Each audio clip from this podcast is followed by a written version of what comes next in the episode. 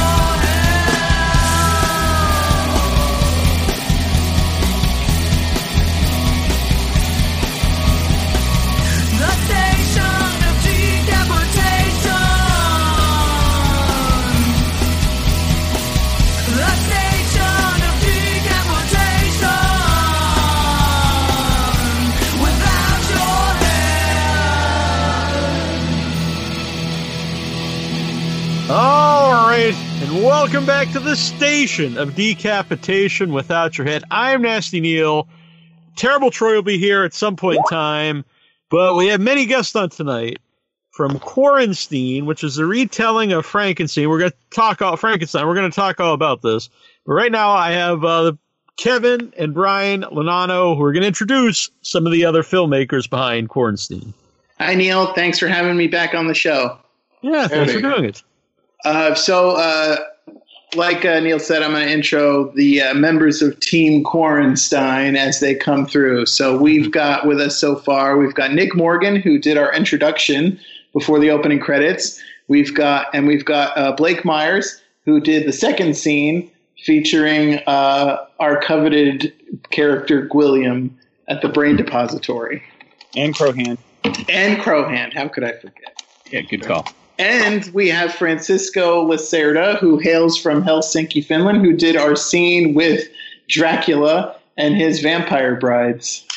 My refl- my memory is a bit hazy, but I do believe Dracula played a major role in the original Frankenstein. So it was, He did. it was actually great to have uh, Francisco tackle. Yeah, there was tackle that Dark Horse comic that uh, Bram Stoker and Mary Shelley did in the 90s. oh, was, oh, you did Dark Horse, so it doesn't have like Todd McFarlane involved Yeah, with it. no, Dark Horse. Hi, sorry everybody. I, it took me. I thought 25 minutes was enough to make this work, but it was not. And that's Mark Malek, Hi, who did scene one. So thanks for joining us, Mark. that's me. Hi. Yes, That was hello. that was the audio equivalent to bursting into the door. That was great. Yeah. Oh yeah. yeah. yeah, I guess I was pronouncing it wrong, but I should have known that because it's Frankenstein. Frankenstein. It's kind, Neil- kind of reminds me of Young Frankenstein. Right. You don't have to worry about it. Some people call it Kornstein. Some people call it Kornstein. I just hmm. call it a good movie. There you go. There you go. So Yeah. actually, how did this all come about? Where did the idea like let's do this where everyone's in lockdown?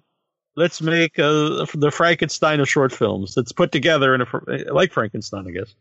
Yeah, uh, I, you know, we were all out of work because of uh, the quarantine. The quarantine, and uh, I reached out to uh, a lot of friends and collaborators and fellow filmmakers, and I said, you know, let's let's do something with our time now that we have a lot of it. So, you know, usually like Nick and Blake handle production design and makeup effects and stuff like that, and Mark does the music. And uh, so I was, you know, I said like let's let's do scenes and then let's cut them together.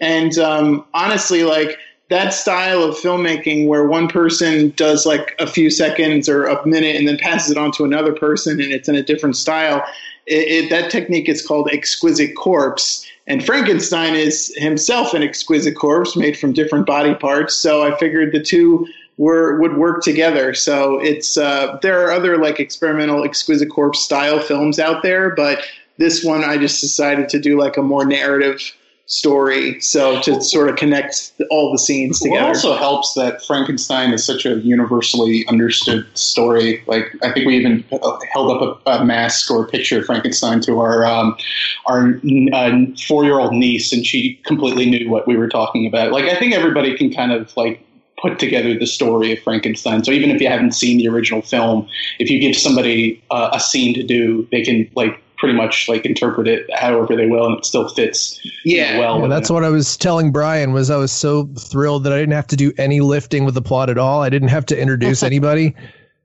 Like that's if you have one minute, that's probably the best way to go about things is to not yeah no exposition. Exactly. And and then, you know, we had announced that we we were doing this and we had assigned scenes to everybody and then, you know, Francisco reached out to me and and said this sounded like a lot of fun. I'd love to be a part of it and I didn't want to I didn't want to turn anybody away. So we wound up Kevin and I wound up like adding scenes and moving some pieces around so that way we can include more people with the project. So I was really happy that he reached out to me. Is that how Dracula got in? Uh, no, actually, well, Dracula was like a scene that Kevin and I were going to do, and then Francisco uh, wanted to be a part of it, so we were thinking about splitting up that scene. And I was like, well, let's let's give give it to scene. Francisco, and we'll make a scene up for ourselves. We were we were willing to part with the scene, you know, to include another filmmaker, and we just sort of made up a a scene to put into the film ourselves. So ours actually comes after Francisco's scene. So how, how did Nick get the uh, the introduction part? Did you did everyone like pick what they wanted to do, or did you? You know, here's the funny thing about that. Uh, I'm the worst person in the world when it comes to checking their email, uh, especially Facebook Messenger. So I'm I missed the initial drawing, and I was like, I saw it a couple of days later and was like, oh shit, I, I really want to be a part of this. Uh-huh. And so I called Brian, and Brian said, do the intro. Oh, Uh, well, that worked out. yeah. Yeah, Sure. but uh, with regards to everybody else, we all met on Zoom, and then we put numbers into like a, a cup, and we drew. We went alphabetical order by everybody's last name, and then randomly drew a number. So if you know Mark got number one, then he got the first scene, and you know Blake got number two, and Francisco got scene you know eleven or whatever. You know, that's so that's how it worked. Yeah. So uh, Nick, how did you go about like uh, you know you want to do an intro? Did you? Is there any guidelines given? Not really. You know, that was it. The intro and uh, you know, we we we talked very little about what we were actually doing with each other. The only thing Brian gave me was like, you have to mention the quarantine. You know, like in, in, in with the intro, to mention that we're doing it underneath quarantine. You know, um, no, that was basically it. You know, this could do an intro to Kornstein, Frankenstein. You know, Yeah. and um, mine evolved a little from one thing into another to the process of it. I, I always wanted to do it like a PSA kind of kind of thing, but it originally started out as like a more like this is your brain on drugs, like this is your brain on quarantine, and had like me with a gun in my mouth and ended with Oh my all over the wall. god! That's such a Nick thing to do. Um, but I literally read the words with the gun in my mouth, and it would switch to my wife, who was dressed like a princess, and then would switch to her being underneath quarantine. It was basically like me with a beard, and then without a beard, with a gun in my mouth, without a gun in my mouth, doing the same. thing. But anyways, I, I, wanted to do all this on my phone because I wanted to really limit myself to what we had, you know, um, because that was part a big part of it. It's not using, not buying anything, not you know basically doing whatever you could. So I got in really idea of doing it on my phone. So I downloaded this program to do it with. And then I lost all my work over one night. I think I even Oh, called well, that's the, yeah, I called Blake the next day and was like, uh, I just lost like six hours, eight hours worth of, you know, editing.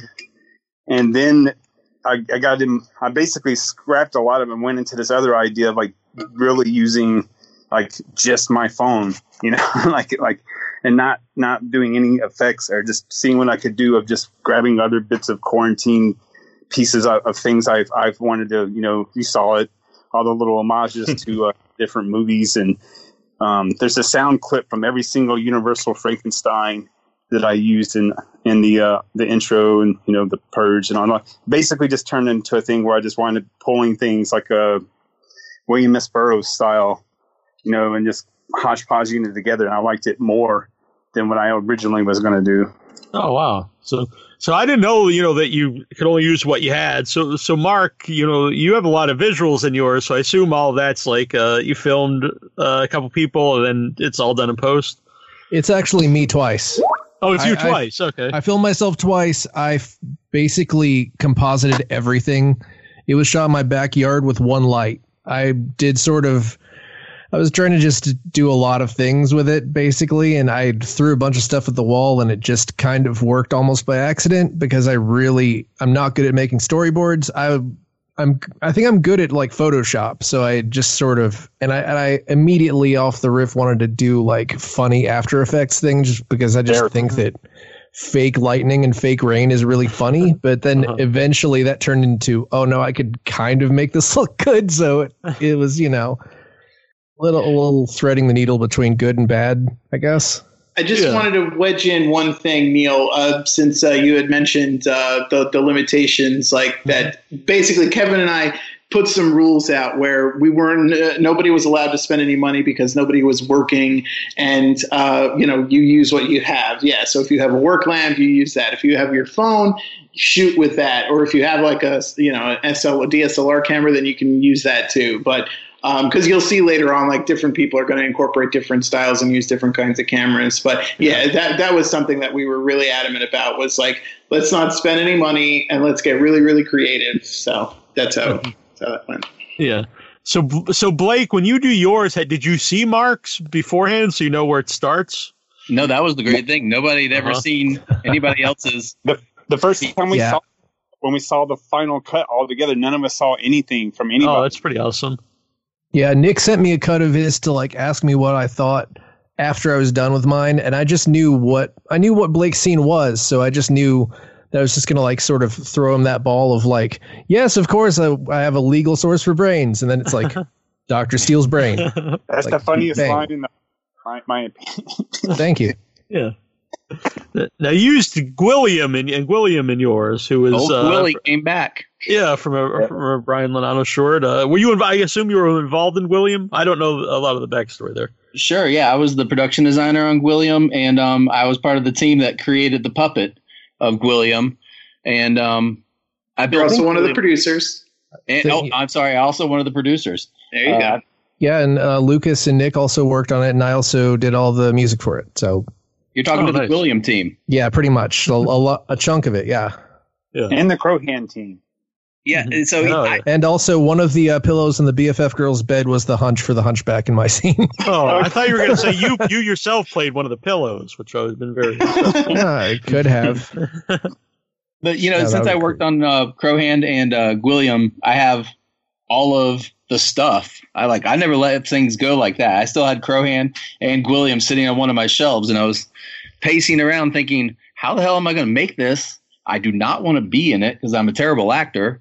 And um, it's only me and my wife. And then I looked up, and Gwilliam was looking down at me, and he was kind of licking his lips, and he's like, Blake, I want to be in the movie. So wait, did you? Is this stuff in this movie? I'm sorry. Did you Lu- did you and Luke talk at all with each other about both of you putting Gwilliam in there, or was that just total coincidence? we talked after we'd both filmed and then we were just chatting and then blah blah blah i said ooh brian's gonna love it i'm using gwilliam and he goes i'm using gwilliam too and we're like oh wow that's so cool so yeah we had no idea that gwilliam would be in two scenes back to back Mhm. That's pretty cool. Yeah, and for Gwilliam fans, that you know connects it to the, this whole universe. Yeah, yeah it's exactly. like the whole nano universe it, it was really fun way to do it and it got me out of acting and uh you know i Well, also no, puppeteered all i had puppeteered gwilliam in all the gwilliam shorts so You did. I, I love the scene with your Ed Wood eyes from Glinda. Glinda, you look when you look into. Oh, yeah, and then I did get to act. You're right. I acted as the the Crowhand because at first my wife was like, "Well, Crowhand's just like the puppet." And I'm like, No, crow hand's not just a crow. Crow hand It's a is crow a person with a crow for a hand. Yeah, where does the crow hand end and where does the man begin? Crow hand. Uh, Francisco, so uh, so you're in Helsinki, a lot of uh, different time zone and everything. Uh, it was very very cool visuals and anim- uh, there's so much stuff going on here. You've got animated torches. Uh, uh, Yeah. So how how how long how like how long do you have to to do your part? Uh, excuse me? How, Uh, how, how long? long? did you have to uh, you know to actually film everything and create everything? Oh, actually, um, I just shot everything against a blue screen in two nights. The rest, the backgrounds and the animation was all done by an, another friend of ours, me and Brian's, uh, who's Wally Chung. He's really good. He's an animator, and uh, I really like his um, very rough looking stuff. So I decided to incorporate that with the whole thing, Yeah. thing of the of the fantastic. the scene. Wally's got some great films that are on his uh, Vimeo page. The Eater is one of uh, my favorite films of his. Brilliant stuff. Um, and uh, t- uh, to answer uh, the question about how long uh, each filmmaker was given 31 days to create their to create their scene and turn it in. So that was the that was the uh, time period they had to create it. Yeah. Mhm. You mentioned earlier Dra- earlier Dracula uh, being in it. Uh, why did you decide to, to use Dracula in the Frankenstein? Oh well, that was Kevin and my uh, decision. We just like Dracula, and Sure. we could do whatever we want. So there was no nobody was really like you should put Dracula in this. It was just like Dracula's cool. Let's just put him in too because why not? I guess it was more of a demand that we put onto Francisco. It's like you're going to have Dracula in your scene. yeah. Yeah, and then and then he added his door was Vampire of my- Brides. Yeah. Yeah. hmm And not to not to spoil it too much. I mean, you can watch it you know, on YouTube. But I also like that you have like Vlad the Impaler paintings in the background. yes, yes. Uh, I, told, I had to, to insert some uh, gnarly stuff in it, although it's quite tamed compared to the stuff I usually make. I was actually going to make it sicker, but um, I decided, ah, let's just tame this down, make it something cute. Mhm. So, Yeah. yeah, we got that. hmm So uh, everyone mentioned that they saw it for the first time when it's all done. Uh, what did you think when you saw the whole finished project? We'll start with Francisco. We'll ask everybody. Oh, I thought it was a blast. it was so damn funny, especially the part with um, with, with the mob. The guy just shows up and he cuts to a shot of a, like a picture of a bunch of guys and grab these assorted tools, and there's a whole thing. That was part was fucking hilarious. I loved it. Mhm. But yeah, it was it was so weird and silly and just you know overall uh, fun stuff, and it was just everybody did an amazing job with it. Mhm. It was awesome to see how, how seamlessly it cut together. Yeah, it's So very bizarre. true. Yeah, I actually watched it again like the other day, and it's just so much fun. hmm Uh, Blake, what did you think when you first saw everything put together? I was I was you could really feel the kind of fun that people had with this, and it was saw that it was a good break from quarantine. You know, like I could tell people Mm. really needed this Mm. to have a creative outlet and to feel connected to something bigger. And I just it was great. I had a lot of fun, and I watched it maybe three times now. Watched it with friends, and it's great to show it off. And it's it's just uh it's cool to be involved with it all. It's it's awesome. Yeah. Before we go to Mark, I like what you just said there because um, I think it's good for everyone. It's good for um, filmmakers. They have something to do while you while you can't really work on stuff on other things, and uh, for people at home who just want to watch something fun uh, that you haven't seen before. So you know, it's a win-win for everybody. Yeah. Oh yeah, I, sorry. I I love it. I mean, it feels tailor made for my attention span, which is a very modern attention span. I think it's it is sort of like a, a buffet of of different candy that all all has some collective consciousness things sort of woven into it without uh, anyone you know talking to each other beforehand. Which I, I'm super fascinated by things like that. Like you Yeah. you send everyone a different direction and see if they end up in the same place, and they all kind of did, which is to me really fascinating. Yeah, I didn't know that beforehand, and I enjoyed watching it. Uh, you know, without that knowledge, but uh, now that I know that, like, it's even cooler just how it all came about. That that was my favorite part about the whole thing was you know a, a lot of these people involved. Um, I, I worked with personally for years on several projects and both you know in our jobs and, and personally and the what I really enjoyed about it was having no idea what everybody was going to do. Like you know, um, and getting to see what all uh, everything that we because we work together all the time. I mean, not literally all the time. Like it's five days a week sometimes. And well, like, also, be- I mean, we work sorry, on something together, but not have any idea what what it was going to be. And like, but these are your closest friends and you know collaborators with work. I, I found that to be very you know intriguing and and rewarding in the end. Like to see, you know, it just made me happy that we all were able to do that. You know, but it, it, the corona didn't stop us from doing that part of our, our you know our lives. Yeah, and I mean, for for us having known each other a long time, I mean, uh, Blake's segment really reminded me of a lot of his old like, or I think 16 millimeter short films, where the eight millimeter, where he would. Cool, thanks. Yeah, they do. I mean, and and Nick, when I first met Nick, he was doing a bunch of weird sound collage stuff, and it's and some stop motion stuff. So it's like a lot of um, just sort of oh, throwbacks, which Yeah. Did everyone a- answer what they thought of when the first time they saw it? Uh, I know I left off in Blake. Did Mark and, and Brian Nick or say? Oh, I mean, Ke- Kevin and I saw it multiple times, you know, while we were piecing it together, and I also saw all the scenes coming in as they were being delivered, and every uh, like I I I was not disappointed in the least by any of the scenes like that I saw. I, I just saw so much like creativity and fun, and I called Mark after I saw his scene because I was literally like. My my sides hurt from laughing at his scene and uh, yeah, it just was. I'm just really, really proud of everybody's like what they what they turned out with. You know, it really uh, it made me happy and proud of the project. Yeah, we kind of approached it as an experiment to see if this something like this could work, and I, I think it's a you know a resound uh, you know resounding success. Yeah. in that in that case, yeah. You know, we're gonna get uh, group two on to talk some to some more of the filmmakers, but let everyone know that Quarantine is on YouTube for free and Vimeo, so you can uh, watch it. And uh, real quick though, before we get to group two, what was the decision to uh, put it up for free? Was that always the plan? Uh, we talked about whether or not we want to send it out to film festivals or put it on, you know, for free. I, I was actively like seeking out like ways like we could put it online and have a lot of exposure, but we weren't getting a lot of bites. So we just decided to try and do the grassroots approach. But we always talked about having it put it having it up sooner than later so people at home could enjoy because that was that was one of the major uh, mission goals of, of the project was we wanted our friends and, and collaborators and other filmmakers to participate, get distracted for a while, and make something creative, and then let's share it with the world and let them enjoy a healthy distraction for twenty something minutes. You know, that was always the goal. Was Yeah. was that so to, to put it online. Well, very cool. We're going to get to uh, group two. I want to thank uh, everyone here Francisco, Blake, Nick, Mark, Hey, Kevin, and Brian. Thank already you. here, but thank you guys. For Thank you so on. much. Thanks for having me. thanks for Thanks, having us. guys. Yep, Thanks, guys. healthy. Take care. Good luck to all the other groups. Thank you guys. So long. Bye bye. Bye. bye.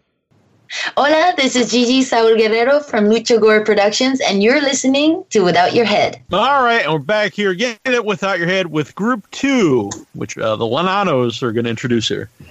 Okay, so we've got William Mahaffey and Jessica Shipp, who did scene four, uh, five. They did the scene that's like the sitcom. Uh, the numbers are going to throw me off, but they did the scene that's like a sitcom between the monster and the hunchback. We have Anna Spence, who did the experimental interlude of the monster in the woods. we have Stephen Stull, who did the uh, Harmony scene- Korine looking scene. he did the heart the Frankenstein's monster Harmony Korine style film. And uh, we have uh, Vincent Guagenti who did Monster Luau, the Monster Luau scene. which is very fun, very fun. All right, so uh, William and Jessica, you have uh, the sitcom scene. Uh, uh, what made you guys decide to do uh, to do like a sitcom style? Um, I don't know. When Brian first talked to me about this, for some reason that was like the first idea that popped in my head, and uh, it seemed like it would be fun to watch Frankenstein and The Hunchback together in a house, sitcom style. So I don't know. I felt like the Dave, like a weird David Lynch aspect with the the, the laugh tracks, just I kind can of. see that, yeah. and did you just happen to have a Frankenstein mask? I did. I have um I've got a lot of horror memorabilia, so I had uh, uh, I've got a Bride of Frankenstein mask too, and a Creature from the Black Lagoon mask. Hmm. We should have cam- had him cameo I was too. going to say, why there was no creature from the Black Lagoon cameo. he could have been like Kramer. That would've swings the worked. Open. Yeah. And uh, the the laugh track is uh, that always makes me laugh when I You hear- have reached the maximum Uh-oh. time permitted for recording your message. What's going If on you're here? satisfied with the message, Oh, no. press 1. Oh, to I listen to your message, press 2. To erase and re-record, press 3. Mhm. Forgot to mention that was our other ca- uh, crew member Right. on the on the show. Voicemail box. Yeah, the voicemail box. Yeah. I believe that was uh, so. Jessica, by the way, after this, you'll have a very long uh, voicemail. Where you Yeah. listen to us all talk. Sure, it'll be very fascinating. Sorry, I don't have my phone on me, so I I couldn't just. no, it's no. This is much easier. It's much easier. So I didn't realize that would happen, but it's all good. So, yeah, Live radio, baby. exactly. yeah. So, uh, do you remember how you were, um, how you guys got involved to begin with? Jessica and William. Um, well, Brian, uh, Brian and I were talking one night, and he was uh, just talking about wanting to do something while everybody was in quarantine and wanting to work with you know all of his friends that he can't see, you know, and uh, he mentioned doing an exquisite corpse style thing. And you know, pitched the Frankenstein idea, which I thought was a really great one to do, since people are really familiar with that. Uh, so that was the, and then the next day, I mean, I thought this was like just a, a German of an, an idea that he had, but then the next day he invites us and all these other people to a chat, and it's like a fully formed project. I don't know if he slept that night or what, but uh, uh, I, you know, I thought it was a really fun idea, and it was. I'm really glad that he included us in it. Mm-hmm. Uh, so Anna, everyone's calling yours the experimental uh, film. Is Yeah. that just because they don't understand it? I think that um, a lot of times uh, films that aren't understandable at all do get you know filed under experimental, but um, I can't tell you if people don't understand it or not. No, but it's very cool, and I it, I assume it was very long. Uh, it took a long time to edit. um, it did, but I think what actually took the longest time was brainstorming the idea that I had in mind. Uh, that took way longer than uh, putting the clips together. Did you have? I'm sorry. Did you have other ideas before you came to this one? Um, the, the thing that took probably the thing that took the longest was um, in the scene that Brian and Kevin gave uh, assigned to me. Uh, they said that um, Frankenstein terrorizes the villagers, and um, my my thought about that was, you know, God, Frankenstein's not that scary. I mean, we all, I mean, Franken Berry is a cereal, so that's you know, you know, so I mean, not to mix metaphors here, but uh, you know, Frankenstein's lost his bangs, as it were.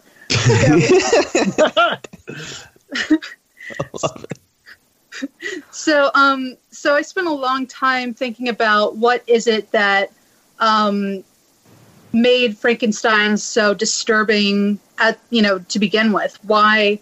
Uh, what was it that made Universal, you know, see, you know, read the story and go, yes, we can make a movie out of this. And um, what I finally decide, uh, what I finally uh, decided was that um, Frankenstein is scary not because he's big and huge and he goes and all that, but he's he's scary because he just because he exists. His mere presence is what's scary. He's this alive but undead, you know, creature that you know is an um, which is uh, an abomination against nature, and that's what is the most frightening about uh, the monster. hmm Yeah, and he's not really a monster. I mean, he's a, you know he just uh, he's not a bad guy. He just can't uh, exist uh, Yeah. in, in the world.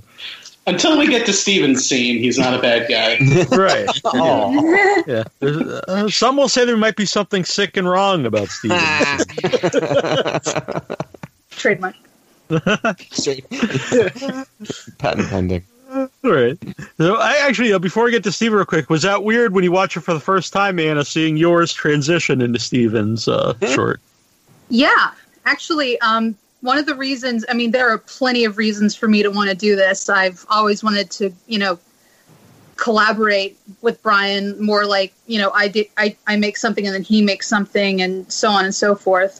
Um, but another reason I really wanted to do this was to see how uh, non my my work, which is non narrative, how that flows with narrative work. Hmm. Because I look at my work as more driven by ideas and less driven by stories. So I was really curious to see how that would fit in with everybody else's. hmm And then Stephen, when you watch it for the first time and you saw kind of the transition, what, what did you think? Oh, it was fantastic. Uh, I loved how uh, like um, I got to come like uh, my scene got to start. I, somebody earlier said seamless, and I think seamless is a great word for it. The um, Brian and Kevin did a great job stitching everything together. But like, I got to come out uh, from off screen. I didn't have to try to match up. Um, they didn't have well. They didn't have to try to match me up with, uh, you know, action moving in a different direction or anything like that. I think Anna gave me a great um, launching point to start pretty much anywhere I wanted. And then uh, after mine, like mine takes place basically on the side and back of my house. And uh, Frank leaves at the end and sh- shows up on the side and back of somebody else's house. I thought it was perfect. I thought like it couldn't have been more perfect than that. Mm-hmm. And it was good to see Frankenstein monster. He's wearing gloves. He's yes, right. He's a responsible, responsible quarantiner. right, right. and uh, that particular scene, because I'm a big fan of Frankenstein, uh, used to be cut out a lot when I was a kid when they would show it on television. Oh yeah. Yeah. Well, it wasn't. I- it wasn't as gory as that scene. Either. it wasn't as gory as my version. Yeah. I, I'll tell you a quick story. Uh, um, Brian reached out to me and invited me into this project, and I got so excited because he told me who was going to be involved him and uh, Anna and Lucas and, and Blake and Kevin Fermini and Francisco Lacerda and all these people. And I thought, Jesus, yeah, how could I say no to that? But then when we got to the Zoom call where we were picking scenes, um, I was champing at the bit the whole time because I had seen the list of scenes and I saw one of the scenes. I think it was scene seven at the time. Says Frankenstein accidentally kills a little girl, and I was like, I want that. I need that scene. and then they drew.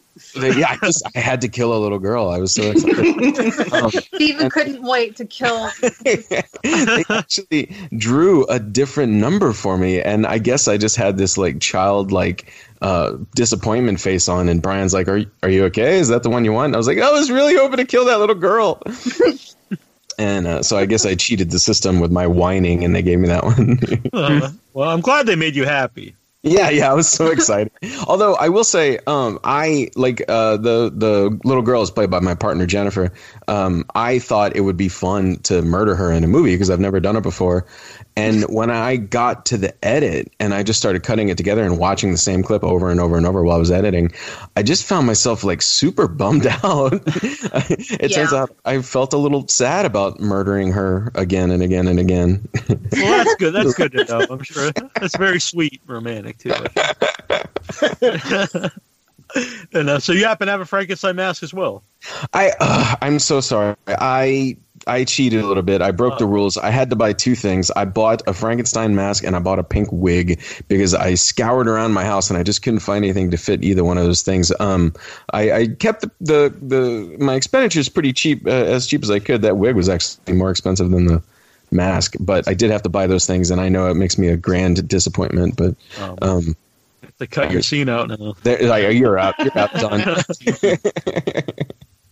but I did shoot. Um, everybody uh, was. Uh, um, we were talking about. There was a thread uh, on Facebook where we were all talking to each other, and we were talking about formats. Somebody asked about formats, and a lot of people were using their phones, and I thought that was cool. I decided to dig out and blow the dust off this old mini DV camera I had up in my closet for years and years, and that was a that was super fun. I'm definitely going to shoot with that again.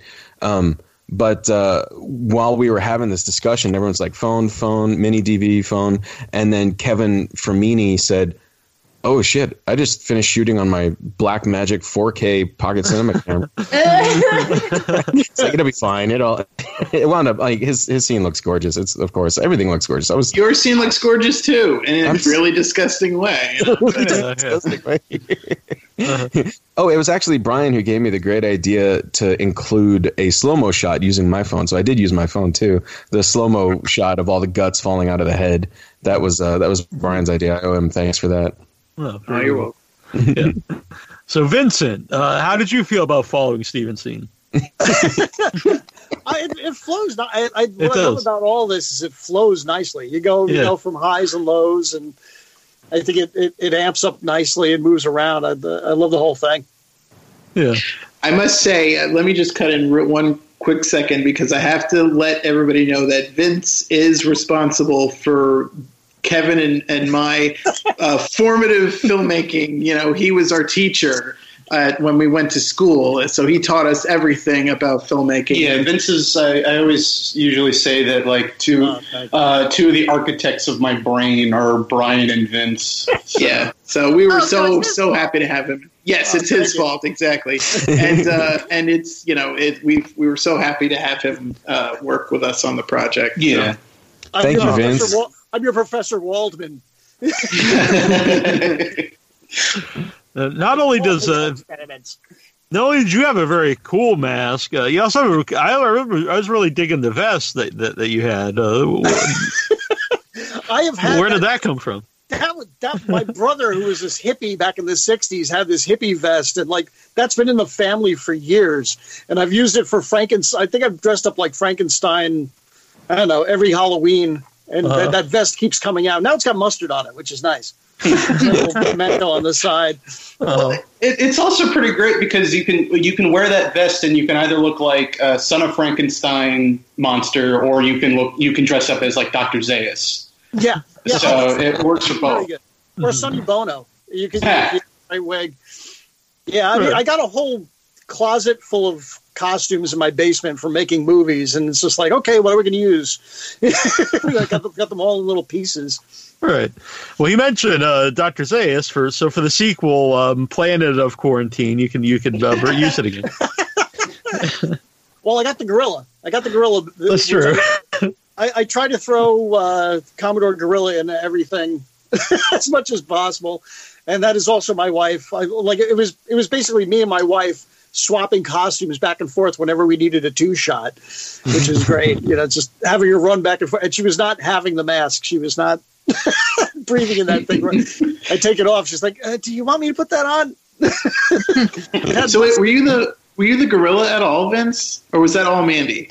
Oh, I was the gorilla once. And, Which which shot? You know, I don't remember. Uh, Oh, okay. well, that's good. What, what Shows was that, that you. Mandy? The hula, during the hula, she was hulaing. Well, that Oh, me. okay. Okay, I was hulaing. Then she was in it when she ran down the driveway.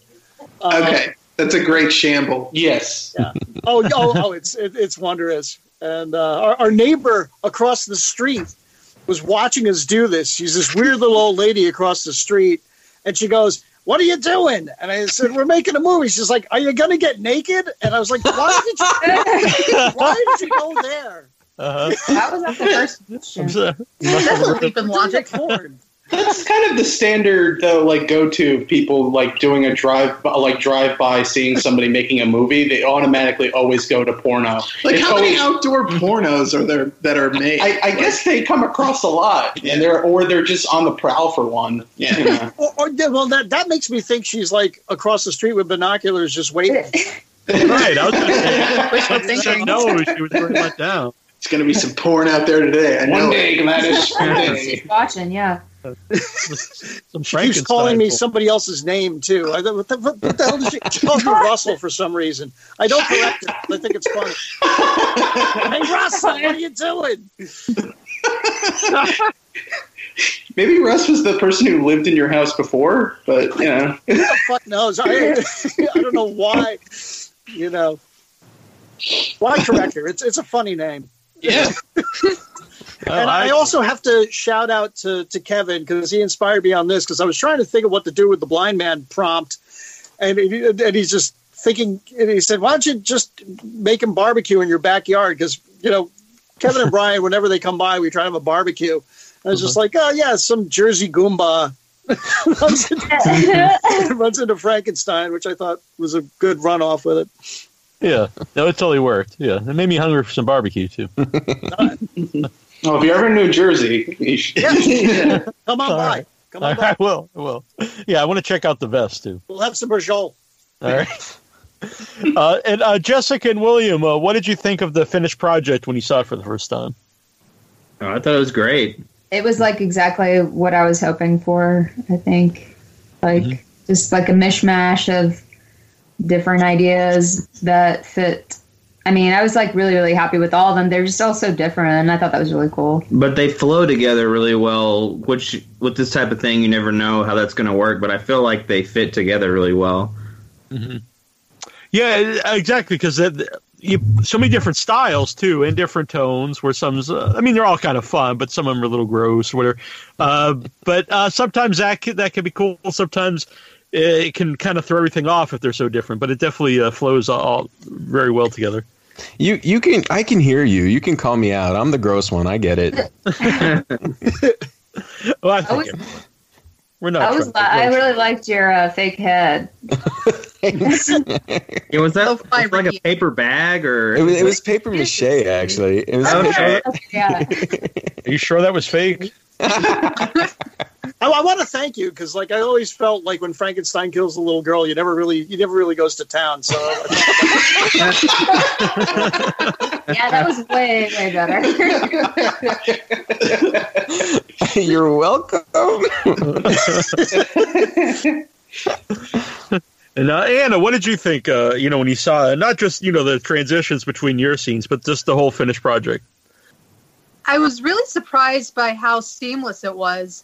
Uh, there were definitely scenes where, um, you know, it would start out uh, with Mark's and it would flow seamlessly into uh, Blake's and then Lucas's. And, you know, I was like, man, this is the longest scene. How come they got three? mi- Oh. oh. You know, um, but I think it's awesome. I love the, um, there is sort of a lo fi, uh, quality to it. Uh, what it reminds me of, and I mean this in the in the most loving way possible, is um, when my sister and I used to make movies in high school. You know, using your backyard. You know, using what costumes, you know, quote unquote, that you have at your uh, disposal. Just uh, things like that. I uh, and I was telling Brian this last night. There's a there's a real authenticity and heart to it that I don't think uh, you can always find in uh, a lot of videos that are made Mhm. by a bunch of people. Here, here. Well said. Oh, thank you, Anna. Yeah. I think you know part of that is you know uh, you know when it's made here everyone uh, you can't uh, it's just a, a good outlet to have something creative out there and fun for people to enjoy. Yeah. Yeah, like a head being ripped off. So Stephen, now now that now that Vince had told you like he finally got to see you know like a gory death of a young girl from the hands of A Frankenstein. lot of wish fulfillment. Would you ever want to uh, expand this maybe and, and make your uh, make a, a your own feature or short uh, based off your If if uh, uh, if you're asking whether I'd like to um, kill more children, I think definitely. I think yeah, I can get behind that. He's got a There's too many. Of, there's too many of them. There's too many. There's of just too many, right? yeah. Good, fair enough. And uh, well, I should ask Stephen, what did you think when you saw the finished, uh, the whole finished thing? Oh, blown away. Absolutely blown away. The stuff that all these filmmakers managed to accom- accomplish with just like, you know, what they had at hand, it's amazing. I'm, I, uh, just everybody else, of course, already pointed out how seamless it was and how um, kind of threaded narratively it was. Uh, and that's amazing, of course. But I was just, the, the amount of, of creativity and just weird thinking at everybody's uh, command was was awe inspiring. I dug it so much. I was so glad to be part of it. Mm-hmm. Pretty cool. And uh, Vincent, what did you Yeah. think of the finished project? I love I, I love how there's a different vibe in every piece. You know, so you don't get bogged down with, you know, okay, okay you could watch one little piece and go, okay, that's fun humor, but if it's not the same humor in the next one. And then you got the really trippy stuff. And, you know, it's, I, I like that it's this wonderful, like, little roller coaster ride that you could find something in each little piece. Yeah. Well, I want to thank everyone here William, Jessica, Anna, Stephen, and Vincent. Uh, and everyone should check check out Quaranstein, Quaranstein, however you want to say it, on, uh, on YouTube or Vimeo. And we're going to get to uh, group three, but uh, thank you guys for being part of uh, the show. Thanks a lot, Neil. Thanks a lot, Brian. Thank you. Great job, everyone. for having us. Hi, this is Doug Bradley, Pinhead from the Hellraiser movies, and you are listening to Without Your Head. And you'd better keep listening to Without Your Head, or you will not only be without your head, you will be without your soul, because I will tear it apart. All right, we're back here once again at the station of decapitation without your head. I'm still Nasty Neil, and we're still talking about quarantine with Quarantine. God, now I forget the name. Quaranstein, Quaranstein. It's whatever you want it to be. Young, young Quaranstein. So, give us the intro of who we have here for Group Three. Okay, we've got Tony Gallego, who did the stop motion scene featuring The Bride of Frankenstein. We have Kevin Fermini and Radel Huley, who did the Monster versus the Mob. And then we have uh, Travis Tomlinson, who did the final scene, Monster RPG. And uh, we have Jay Wade Edwards, who did uh, B-roll for the music video that's in the post-credit scene, and hopefully we'll also be having Lucas Godfrey, who did Macho Man Frankenstein. Yeah, yeah, very cool. well, thanks everyone for doing this. No problem. Yeah, thanks for having us. So, uh, Delight. Toniet, Toniet, I'm a huge fan of stop motion, so I was very happy to see stop motion pop up. Yay! yeah, I um, I it made sense when I um when Brian asked for me to participate because I, I I collect miniatures and and action figures. So I I'd been thinking about doing um stop motion for a while with them, and this was perfect. It was perfect uh to jump in and do everything like you know build the set and figure out how to do stop motion and I've, I've worked with stop motion with other people in the past but not actually gone in and directed it was it's quite an adventure. Yeah, I assume it's I assume it's very time consuming.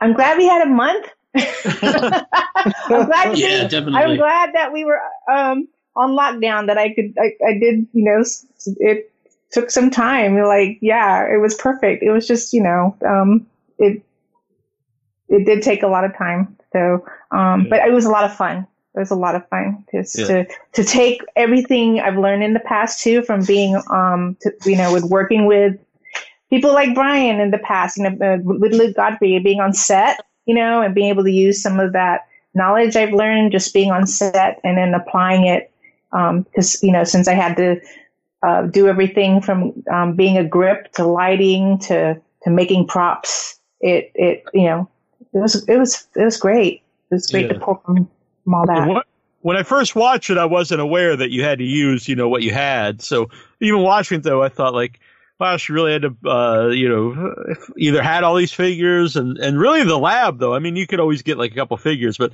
putting together all the little knickknacks in the lab, that, that was very cool to me. And so you just happen to have all these little things. Did you just like have them with other parts? Like, like how much stuff did you have to put this together? Um, I I had a lot of it. Um, but like, like like the brick wall, like the brick wall, um, I didn't have. I had to draw that up. Um, my husband helped me with designing the. the we we basically made brick wall wallpaper, brick printed wallpaper, and so and then um um the little knickknacks if you see in there like the the little test tubes and and um uh the little beakers those were 3D printed. Um, wow. So um, I and they're so small. I mean, I, I was able to just you know pop them up. Pop, pop. so yeah, I, but but a lot of that stuff I already had, and so Yeah. Very cool. I believe we're going to be having Lucas on here in a second. But uh, so you need, so you've worked on other projects with uh, stop motion, but you've never actually done it just yourself. Just myself. Yeah, it's you know um, I've, I've worked with other people, you know, like just making um, maybe making a costume or two or something like that, but but not actually shooting it myself. Um, I actually downloaded a free stop motion um, app and shot everything with my camera, and then um, and luckily the the the it was it just turned out really well. It's like very sharp um, with the camera, and then I edited in Adobe Premiere Pro. So, so that, yeah, it worked out well. Yeah. Pretty wild. Yeah. Let's see. Uh, Lucas, I believe, is on. Lucas, are you here? Yeah, man, I'm here. Excellent. Uh, do you want to give an intro for Lucas? This is Lucas Godfrey, and he did the scene that I lovingly call Macho Man Frankenstein. Mhm. Oh, yeah. So so why why Macho Man? I don't know, I've Or why always not been Macho a- Man? Yeah. I've just always been a wrestling fan. I didn't re- originally intend for that to be what it was going to be. And then, you know, obviously as the uh, quarantine has hit in, I've been sitting around running out of things to watch. So I started watching old uh, wrestling promos and I was like, man. And watching the original scene where he's like sitting there yelling at the professor, it was like, man, it'd be kind of great if he's just like cutting a promo on on uh, Dr. Waldman. So yeah, I don't, that that was kind of the reasoning behind it. It was like I've always loved all those like old Ultimate Warrior and Macho Man just promos they would do in the ring where they're just screaming nonsense. So yeah, that was, that was the reason. Yeah, I'm totally with you. So the lab looked real. I have a little uh, Frankenstein castle miniature. Like, uh, where did that come from? Is it just something you had sitting around? No, uh, it was I. You know, right when everything kind of all went to hell, I I bought a, a small little um, uh, resin 3D printer, and um, yeah, I just I found a little model of it online and printed it out. I mean, the whole thing's like it's probably the size of like the palm of your hand. Oh, and then wow. I had all these uh these little we used to call them uh, gut rugs on Walking Dead. It was basically just um pieces of uh expanding foam. You just like you pour it all out on a table and you mess it all up and you can make these just big sections of just goopy, gross stuff. And it was like, yeah, these will kind of work like mountains. Sure. Built some clay around it and just set it in the pile of that. Set the green screen behind it, and there's there's the castle. yeah, very cool. Well, uh, but I think people, are, some more people are going to be buying 3D printers after listening to the show because uh, it's the second time that's move. come up. Yeah. no, I mean, me and Tanya were both like I was talking to her, actually talking to her about like which 3D printers to buy and whatnot because she had been printing so much cool stuff. And yeah, I printed like the Tesla coils, which you see the same Tesla coils in Toniet's. yeah. Um, you have to- yeah. There's a lot work of well. similarities between mine and Toniet's. I thought was really cool. Yeah. Yeah. I need to point out that Lucas, for the mo- uh, for his scene, he's standing in a miniature, and I definitely want you to talk about that. Oh yeah, yeah, yeah. So I I started out just building the set, carved some little foam walls, uh, started snagging all my action figures and doing test shots and seeing how it would look. And I was gonna, I thought about doing like Toniet's of just doing stop motion, and I was like, you know what? I I think this would be fun just doing it live action. So I set up a green screen in my my mold room in my shop, and just sat there, just playing with the angles, trying to figure it all out. Did a bunch of test videos, and was like, ah, this. I think this could actually work. Uh, but yeah, so it was just trying to shrink myself down to that size, and also knowing that I'm going to play, you know, all three characters. Kind of planning out all the shots like that, and trying to keep as much of it as close to the original as possible. hmm Yeah. So where was the technology to shrink yourself? It's pretty uh, hardcore there. Oh, just I mean, just Final Cut. You know, once once you Oh, I'm just kidding, would sit yeah. there and take the photos, and you know, Uh-huh. Yeah. Yeah. No, it totally worked. It was very cool. Uh, uh, Kevin Radel, how did you uh, get involved? Neil, let me tell you, I was sitting on my couch eating a Hawaiian pizza, watching. I'm a big fan uh, of Hawaiian pizzas. Yeah, watching Harley Quinn, Birds of Prey, uh, on the couch with Radel. Next thing you know, my friend Kevin Lonano calls me up and says, "Hey, do you want to make uh, a scene for this uh, exquisite corpse movie?" Uh, I said yes. very good. The story is old as time. Oh yeah, a tale is old as time. Uh-huh. Well, I'm glad it involved Hawaiian pizza. And I'm also a big fan of mob of the mob scenes in the old Universal monster movies. They're always very fun to me. And uh, so good. yeah, so Radel, I- yeah, was that That's all I fun to gotta be? say. How's that? How do you go about like uh, to film a mob scene when you literally cannot have mobs right now?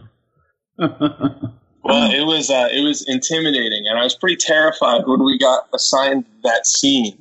Uh, but luckily, there are at least two of us in this in this tiny apartment where Well, we live. three if you count our guard dog, aka our cat, um, Milky Fun Bags, aka Brutus. Yeah, yeah, our cat who we got to play the, the attack dogs, which are, are prominently featured in the in the original Frankenstein. They are. But yeah, so we had the two of us and our cat, and we kind of went in our closet and said, "How many costume changes can we do?" And just kind of, you know, cycled through them as fast as we could. Uh, so we had what? Like I had the, I had the, I did a kind of wrestling setup for me too. Although I was trying to channel more of like a Hulk Hogan. Oh yeah. Yeah, I kept Mega you powers hear with collide. Yeah. Yeah, well, you can't really hear it in the in a finished scene, but I just kept saying like, "Get over here, brother," pretending to pretend she's Frankenstein. So I did the wrestler, I did the devil, and I did like myself, and then Radel. I did um, uh, You did like Mama Garbanzo. yeah, um, that like the- Italian American stereotype. Yeah, no, she's just straight up Italian. Right. Straight up Italian. Um, and then there was the uh, dog wrangler who was um, all I ever said was that my son disappointed me and that my my dog was gonna uh, repay his debts. And then I was also a woman awoken from her slumber to do mother's best. Yeah, And then I was also Frankenstein, yeah, she was Frankenstein. Oh yeah, yeah. a very cute Frankenstein. Yes, definitely. gotta say. Yeah, I, I believe the cutest Frankenstein of the of the of the film. I have to agree. Yeah. Thank You- you, but my sorry, boyfriend's right next Sorry, to me. uh, Please. sorry, Stephen Stull. That I was gonna say next to Stephen Stull is pretty good. Plus, uh, you know, smashing the head kind of does it for me. I just I just wanted to interject real quick and and and say that there were so many odd coincidences that worked out. Like you know how uh, Lucas Lucas in his scene had he was you know channeling Macho Man, and then you know to see Kevin have a a, a wrestler. In, in their scene, and then you know Lucas mentioning grandstanding and hot dogging, and then later on, like in Vince's scene, he's shoving a hot dog in his face. So those were like happy coincidences that were happening throughout the throughout And, the and movie. don't forget that you know me and Blake both decided to put William Exactly. yeah, scene. yeah, exactly. Completely like not talking to each other about it. He was like, "I'm doing this." He's like, "I'm doing this too." yeah, What do Yeah.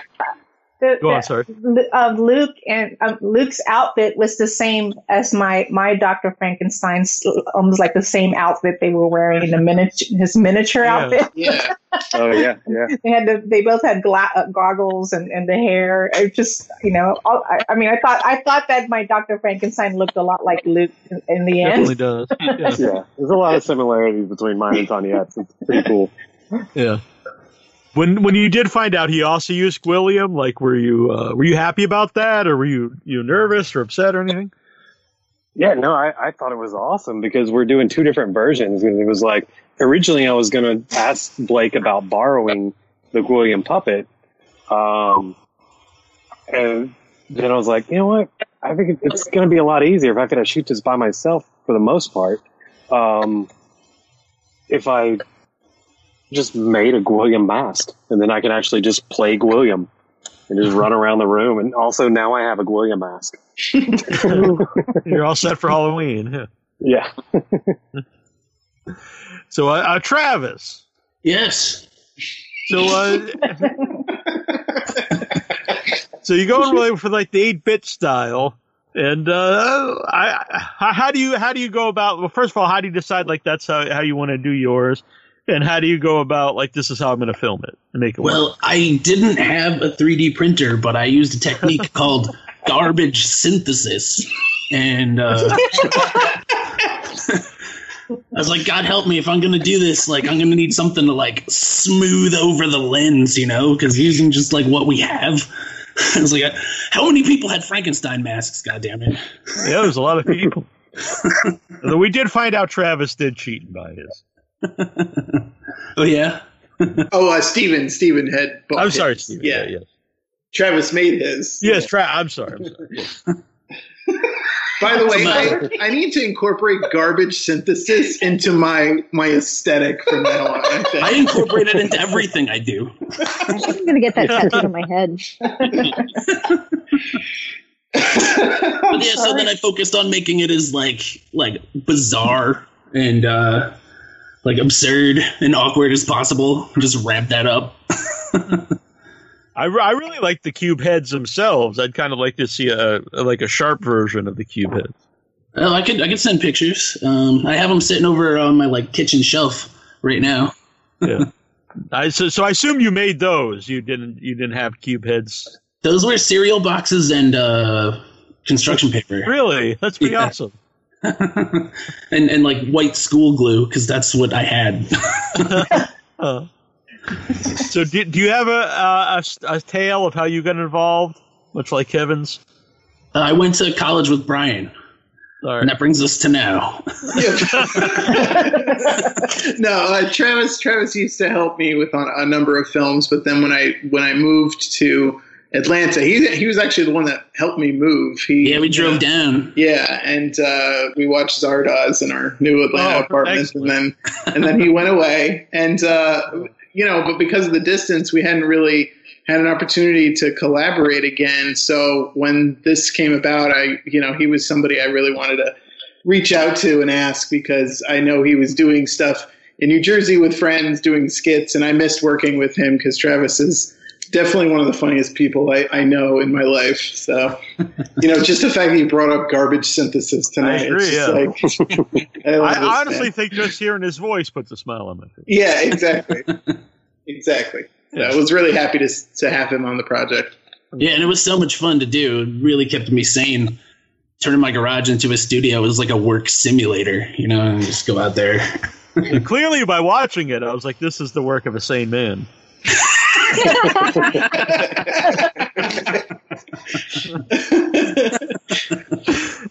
Yeah, this Uh, definitely helped all of us out a lot. I think. Yeah. Yeah, it's a perfect time for something. I think it, you know, helps obviously uh, the people making it, and, and it gives people something to watch. It Helps. It's a win-win for everybody. Fun little movie. For sure, man. I, I really hope that this inspires people to do something. You know, like I definitely want to do more stop motion. that- That's for sure. I, I am I'm uh, behind that idea. I changed it. so Jay, putting together the uh, the music video. Yeah, I was assigned. To, I, I got I got on this train a little late. I begged Brian and had to send him a couple checks. He eventually let me- Those haven't cleared yet, by the way. Bounce. they won't. They won't clear. um, but yeah, so I conned him into letting me do some uh, do some extra footage. So my assignment was uh, do some scenes or you know just shots of Frankenstein doing uh, quarantine and uh, social distancing things. Yeah, at the very beginning, uh, when we were, I was talking to a select few people before I actually started. We actually started reaching out to everybody. Uh, Vince from uh, Group Two, as we all remember, um, also did the end song, uh, "Quarantine." Oh, he did. Okay, I was going to ask because I love Yeah. the I love He's, the he lyrics. sang yeah. the song, and it's by his band, the Wim Whams. Yes, his band, the Wim Whams. I Um, think they recorded that a year ago, and They, then they he reco- just yeah, they he recorded the music a year ago, and then he recently did the lyrics. Oh, I was just going to say he recorded that song a year ago. He's like yeah, Nostradamus. yeah, how serendipitous, right? oh, these two words go well yeah. together. Um, so so yeah, we always had this song that we were going to incorporate into the movie, and then then you know as we were assigning scenes, it was just you know decided like let's let's put a music video in the film as well because why not? Like, Yeah. whatever. We're making up Dracula's in the movie, so anything goes. So Yeah. Um, so yeah, that's that's how uh, we got to incorporate uh, Jay to Yeah. be involved with the production. Yeah, and I, I, I I'm always happy to dress up as Frankenstein.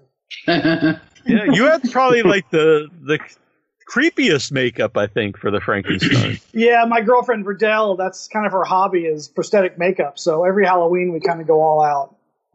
Nice. Yeah. like veins so- and stuff. Yeah, he was a, he was a he was a gross looking Frankenstein.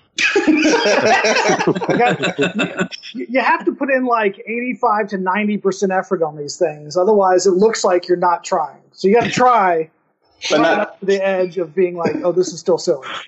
right, right, right. Yeah, yeah. Uh, it's just a little clip, and you only see it for like a few seconds. But I love the like all the monsters on Zoom, all the Universal monsters. Zoom are, like, meeting uh, was yeah on a Zoom call. That was photoshopping the Zoom call and finding loops of close-ups of Universal monsters was about a full day of of uh, of activity. So it kept me busy. Yeah. It is funny how if you edit something, something so like that you only see for a few seconds can take you like so long. It was eight hours to do that three second shot. Yeah. Yeah. that Zoom call has monsters from some of your some of your uh, short films though, or some of your feature films, right? Yes, I also I also incorporated some stuff I shot several years ago on uh, on film that was going to be the scenes within a scene, you know, movies within a movie, and that that project hasn't hasn't come to life yet. But I still got to have all that footage. So I was thrilled to use it. That's awesome. Very cool. Yeah. Yeah. So, uh, Jay, when you when you got to see the finished project for the first time, what did you think? Oh, I was pissed. No, I'm totally, I'm totally kidding. I love it. I think it's great. Of course, of course, one of my scenes is Frankenstein getting a pizza delivered, but he's terrified. Um, so of course, what was supposed to be a clip turned into like a two-minute short film. So that had to be chopped up. So I totally understand how it got used. It, it's great. It totally fills in fills in the in credits to keep you watching. Yeah, yeah, it does. Uh, Travis, what did you think when you saw the finished project for the first time? Uh, it was amazing. Uh, really fun watch, start to finish, and uh, so many, so many different cool takes on it. Kevin and Rado, when you saw the finished project, what did you guys think? Dude, I was super excited. I, I I was surprised when Brian sent out the first cut. I was like, 22 minutes. Whoa! And then, like, I was like, I was trying to like balance work and like watching it. And I was like, I'll I'll put it on and I'll finish it later. And it just zoomed by. Like the amount of variety and approaches people took. Like like Mark mentioned at the top of all this, like it's good for uh, modern attention spans. You know, it just moves and it changes so constantly. It's like you can't look away from it. You Yeah, know? I'm pretty sure you were like, "Oh, it just came out," and they pull you pulled it up, and uh, you were like, "Yeah, we'll just check it out real quick, and we'll watch it later." And I was like, "Nah, nah, nah, nah. Can you like pull it up, pull it up for real? Like, let's watch this." Because after like the first few seconds, it was just kind of, uh, Hooked yeah, instantly. Yeah, Yeah, it really, fun. it really sucks you in. You can't, you can't stop once you start. Yeah. yeah. You know, there's just so much variety. I love it. Yeah, it's cool that there's so many, uh, so much different styles, and uh, it's just a really fun time. Yeah. Yeah. And, uh, uh, Toniet, what did you think when you saw the whole thing for the first time? Oh, I, I was so excited. I, I, I had, I'm like the type when, when these things come out, I like to watch it a few times over. And, but we definitely wanted to, we, you know, we put it on our big screen TV to watch, you know, watch it the first time. It was such a nice, it was great. Lots of laughs. I loved it. It was just the, all the comedy and all the trippy parts. And it's, it's just, yeah, it was, it's a good time. I'm, I'm so, it was, it was great. It was great. I'm, I'm- I, I still watch it. I Well, still good, pop it on and watch it. It's, Yeah. it's fun to watch. It's a fun watch. Yeah. Yeah, and now Lucas. Yeah, man. Uh, I was honestly just blown away. Like I was really impressed with all the work that everyone put into it and how varying the different styles were and like where they took their their versions of the stories. Like just so all over the place. And it's but it all works and it all comes together. Uh, same as Toniet. It was like as soon as I you know saw it was available and I got back home, I would streamed it to my TV so I could see it on the big screen, and me and my wife sat down and watched it. It was really, really cool. Mm-hmm. Yeah, I had a She's, good- uh, oh, sorry. Go ahead. No, you go on. No, you go. I was I just saying I had a great time watching it, but you go. Oh, on. thank you. I, I just wanted to give a shout out. There's a filmmaker who is who's who was in part of the call, uh, Andrea Axe, who did the animated scene that was after Lucas's and just before the sitcom scene.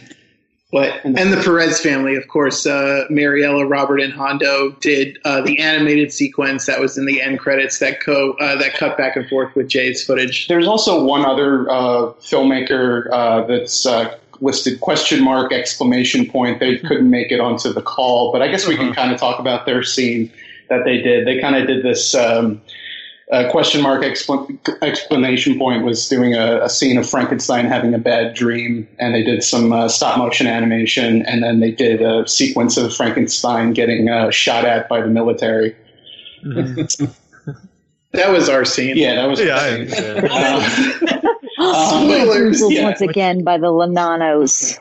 Um, I, one one real quick note I want to just mention about that scene, uh, the the latter half of it, because it's pretty much kind of like split down the middle in terms of kind of the aesthetics that Brian and I like to sink our teeth into, which is usually like weird uh, lo-fi puppet aesthetics, and then a kind of slightly grungier punk rock kind of feel to it, which is something that we wanted to carry that was carried out throughout the entire project by everyone. Kind of everyone kind of had held on to this kind of like punk rock feel for it. Um, but the sequence of Frankenstein running through the field, getting shot at, uh, kind of uh, sort of came about from a bit a line of direction I gave Brian, which was to run like Harrison Ford in Clear and Present Danger and Air Force One, because he has a Harrison Ford in the '90s movies has this very bewildered, strange way of running, where his arms are up and it's like he's he's doing this weird kind of like He's like a marionette puppet whose strings of the arms are yeah, and, they're and- and that's been a joke of ours going back like like uh, 10, 12 years of running around like Harrison Ford because he looks so strange when he does it in those movies. So I said, run like that, and then when we're playing back the footage, we're like, looks like he's getting shot at. Let's let's let's put in some After Effects bombs, and we uh, we uh, basically asked our friend uh, Jeff Jenkins, who did the um, he did all the credits. He did all the for the credits film. for the film, and he's been doing uh, you know, effects for uh, Brian for years now. Uh, we asked him to do uh, explosions and gunfire, uh, and I guess the scene is kind of almost like a microcosm of the whole Frankenstein story. He's birthed. And he's sent out in the world, and he's hated. And instead of angry villagers in ours, it's uh, it's artillery and gunfire. right. Yeah. And and for uh for old school Frankenstein fans, it's nice to see the question mark. In the, in That's there. exactly it. Yeah, we uh, there's two reasons why we did that. One is to pay homage to the Boris Karloff question mark credit in the first Frankenstein, and also Jeff needed a sense of symmetry for the credits, so we had to take our names off and put like a question mark instead, so that way all the all the names lined up. It totally works. Yeah. Well, I want to thank everyone for being on. Uh, it's been cool to talk to everybody. Yes. And uh, Thanks and for having uh, us. yeah, well, you're welcome. Thank Uh. Brian and Kevin, uh, thank you guys for staying this whole hour. And uh, was there? Why did you pick Frankenstein? I guess. I mean, I Kevin bought me a mask like last year uh, from Super Seven, and it was like a, the retro Frankenstein mask, and I loved it so much. I wanted to use it in something, but I didn't know what until this all started happening, and then we decided like let's try and do sh- like yeah. a backyard kind of movie vibe again. You shot me like a message, I s- you- and it was just like, "What do you think of this, Quaranstein?" That was basically like like the gist of the message Yeah. initially, and um, it kind of got uh, went from there. Yeah, it's uh, we're, we're suckers for Frankenstein and, and Dracula, um, so it's just yeah. yeah, yeah. I think from like the, the the seed of the idea to the finished product was like a month and a half. Yeah, of like from like coming up with it to it being done and Yeah, it being soup to online. Yeah. Yeah, very cool. Well, and you guys, everyone can check it out on uh, Vimeo, on YouTube, and uh, also share it so everyone can uh, can watch. Yes, that'd be great. Yeah. Thank you. Thank you. And uh, if this does continue, will will you guys uh, do more? Maybe not Frankenstein, but more of this kind of idea. I've Plus thought more. about I've thought about um, doing a Christmas Carol. Oh, actually. that, oh, that's that's perfect. I like I it. thought that would be a fun idea. So maybe either later in the year, if we're still under quarantine, Right. hopefully not. You know, Yeah. The Christmas Carol in July. yeah, an exquisite, an exquisite carol is what it would be called. All right. All right. Well, thanks everybody. This is good. Thank, Thank you, Neil. you. Thank you. Thank you. Thank you. Bye.